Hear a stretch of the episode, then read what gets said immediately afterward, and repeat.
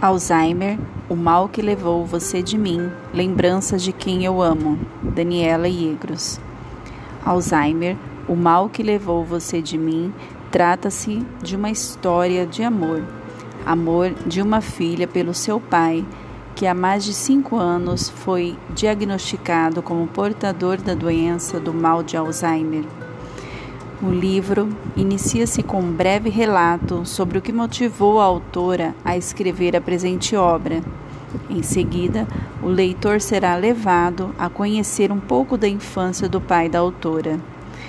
Como ele conheceu o amor da sua vida, formou sua família, seu lado espiritual, suas perdas pessoais e como se deu a progressão do Alzheimer tudo escrito através do olhar fidedigno da filha.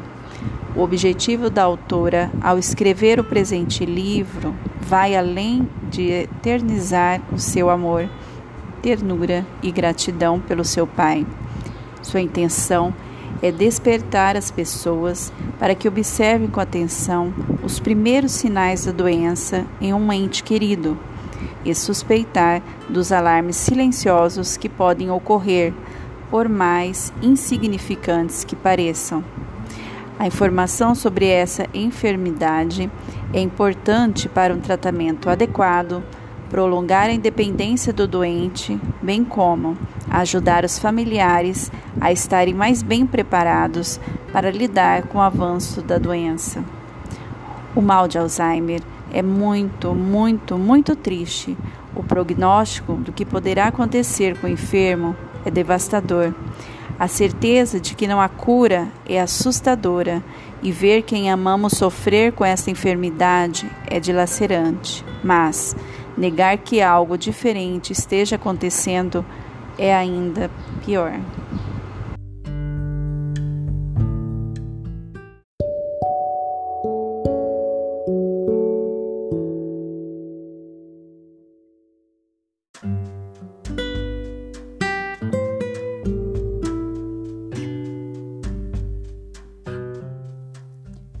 Parte 1 E a história começa assim.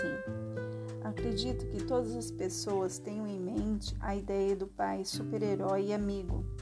Outras guardam a serenidade ou até a rigidez, umas ainda se remetem ao aconchego paternal, outras à distância da figura paterna com gotinhas de nostalgia. Umas de um pai discreto, quieto, mas com falar firme, de humor ácido misturado aos momentos de docilidade.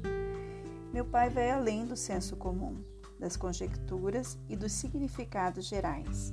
Na verdade, ele foi um pouco de cada uma das descrições acima em determinadas fases de sua vida. Embora tivesse seus defeitos e virtudes, ninguém pode negar. Papai sempre foi uma pessoa culta, uma fonte inesgotável de sabedoria. Encantava-me observar seu conhecimento acerca da etimologia das palavras e seus sinônimos, pois tinha um conhecimento impecável do latim, em razão dos anos que estudou no seminário. Era conhecedor exemplar do português e de línguas estrangeiras. Sabia de tudo um pouco ou mais. Ele arranhava o francês, tinha um apreço pelo espanhol, o básico do italiano e até o histórico tupi-guarani ele compreendia, em razão da sua descendência paraguaia. Ora, diante de tanto conhecimento, como não se orgulhar? Papai é um homem de ambiguidades extremas e qualidades sensíveis. Sim, é verdade. Existia algo de rigidez no seu olhar, talvez no gestual e um pouco por vezes até em algumas palavras. Contudo, Sempre foi um homem íntegro, bom amigo, filho, irmão, esposo e pai. Cristão fervoroso e praticante, homem de fé e de um caráter inquestionável. Honesto, batalhador, muito competente em tudo que fazia. Sim, eu me orgulho deste pai que tanto fez pelos seus e pelos desconhecidos. E, se por algum motivo perpetrou algum erro em, seu, em sua vida, acredito que foi tentando acertar. A história de papai iniciou-se em 1945, no dia de São José, dia 19 de março, lá na cidade sumatogrossense de Corumbá. Cidade que reporta minha infância. Eu me lembro dela ser bem quente e banhada pelo caudaloso rio Paraguai. Aliás, a imagem do sol se pondo em suas águas é uma das vistas mais lindas e apaixonantes que tenho registrado em minha memória. A cidade natal de papai faz fronteira com três cidades com turbação: Ladário, onde moravam muitos parentes da família do papai, Puerto Suárez e Puerto Quija. Essas últimas são cidades da Bolívia. Papai teve uma infância pobre e sofrida. Era o filho mais velho de sete irmãos do primeiro casamento da vovó Rosa, pois o segundo matrimônio ela teve mais quatro filhos. Bem, como meus avós não tinham condições financeiras para criar os filhos e meu avô tinha problemas com o alcoolismo, papai e seus irmãos mais velhos foram criados pela tia-avó paterna, carinhosamente chamada de vó Francisca, e pela saudosa tia Vitorina, a tia Vitu, que morava numa graciosa casinha na Antônia Maria, na cidade de Corumbá. Em sua tenra idade, papai foi estudar como interno no seminário, primeiro na cidade de Campo Grande, no Mato Grosso do Sul, e depois na capital mineira, Belo Horizonte.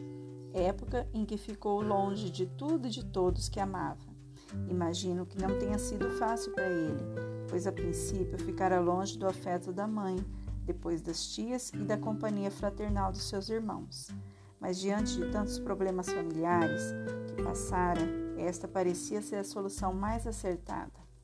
Ele estudou por um tempo no seminário, contudo, mesmo sendo um excelente aluno e de notas excepcionais, saiu de lá praticamente expulso, pois, como todo adolescente, teve seu lado rebelde e não condizente com o rígido método religioso. Demais disso, os padres haviam notado a sua total falta de vocação sacerdotal.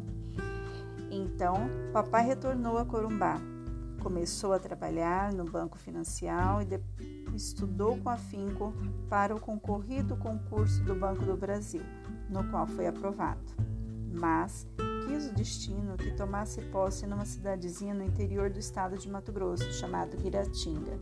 Foi lá, nesta pequena cidade, que ele conheceu a mulher dos seus sonhos, Marlene, minha querida mãe. Ela, muito bonita, chamou logo a atenção daquele belo rapaz. No entanto, a moça tinha namorado e para conquistá-la precisou não só de uma boa lábia, mas também mudar o seu jeito boêmio e ainda largar o vício do cigarro. Quanto a este último, fez por vontade própria em nome da conquista do seu amor, pois acreditava que o odor do cigarro não se ajustava com as doces fragrâncias da pretendente sem contar que precisou se adequar aos limites impostos pelo casal de baianos mais tradicional e conhecido por toda a redondeza, meus saudosos avós João de Alecrim e Alice.